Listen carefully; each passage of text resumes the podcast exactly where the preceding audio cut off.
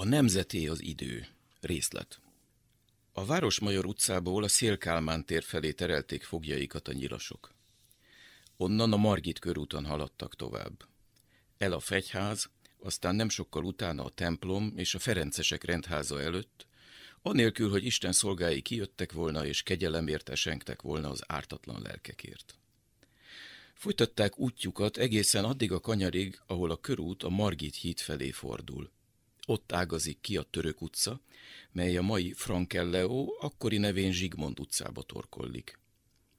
Ez az útvonal nem más, mint az ősrégi Budáról Óbudára és tovább Bécsbe vezető út, mely hegyek alján kanyarog, egy darabig a Dunával párhuzamosan halad, de nem merészkedik le az árvizektől fenyegetett partra. Érinti a római amfiteátrumot. A Pilis és a Budai hegység között húzódó völgyet felhasználva levágja a Dunakanyart, és majd csak Esztergom fölött tér vissza a folyóhoz, ezért is nevezik a Zsigmond utca utáni szakaszt Bécsi útnak. Ennek bal, hegyek felé eső oldalán állt a Bón téglagyár, a Budapestről elszállítandó zsidók összegyűjtésére kijelölt terület. Meg akartam tudni, mennyi időbe telik végigmenni ezen az úton. Gyalog mert a csoportokat rendszerint nem villamoson vagy teherautón vitték egyik stációtól a másikig. Lejártam, megtettem az utat. Hozzámértem lépéseimet a foglyok és kísérőik lépéseihez, időmhöz az ő idejüket. Közben figyeltem a házakat. Közönyös tanúk. Álltak már akkor is, amikor a szenvedésbe halálba küldött budapestiek elvonultak a fegyveresek között.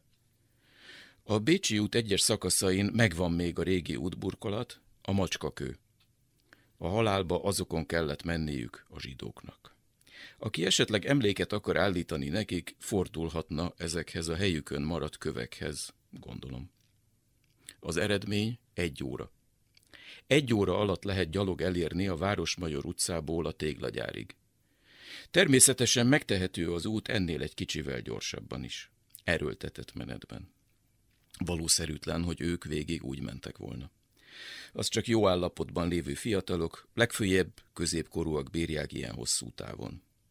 A nyilasok sem mind viselték volna jól. Lehet lassabban is. A szükséges idő akkor sem több másfél óránál. Ha egy túlélő áldozat szerint ennél sokkal tovább tart ez az út, hihetünk-e neki? Dr. G.G. precíz, megbízható emlékező. Szerinte kora estétől éjfélig vonultak a Svábhegyről a téglagyárig. Közben nem tértek be a Városmajor utcai pártházba, hiszen a nyilas nők jöttek ki onnan a Kékgolyó utca Városmajor utca találkozásához, hogy bizonyos holmikat még elvegyenek az emberektől. A Városmajor utca és a Kékgolyó utca sarkán újra megállították ezt a szomorú menetet, és ott megvárták, amíg a Városmajor utcai nyilaskeresztes házból kijöttek bokordénes nőismerősei, akik azután az elvett női kabátokat, bundákat, takarókat, és a még megmaradt koffereket rabolták el. Közben természetesen a kínzások, ütlegelések tovább folytak körülbelül 12 óráig éjjel, amikor is kiértünk az óbudai téglagyárhoz, ahol ugyancsak ütlegelés és kínzások közben utolsó megmaradt holmiainktól fosztottak meg, és átadtak az óbudai téglagyár őrségének. Innen másnap útnak akartak indítani Pilis Csaba, illetve Németország felé, én azonban a csoportomból kiléptem és megszöktem, így menekülvén meg a deportálástól. Dr. G.G. nem jegyezte fel, mennyi ideig vesztegeltek emiatt. Onnantól kezdve, hogy átvették a csoportot, a nyilasoknak hatalmukban állt indulást vagy megállt vezényelni, meghatározni a haladás sebességét. Az irány adott volt, fölsőbb szervek jelölték ki. De hogy futólépésben vagy csigalassan bandukolva jussanak el a kiinduló ponttól a célig, az az ő belátásukra volt bízva. Hatalmukban állt rendelkezni e felől, és akaratuk alátámasztására akármilyen eszközt igénybe vehettek.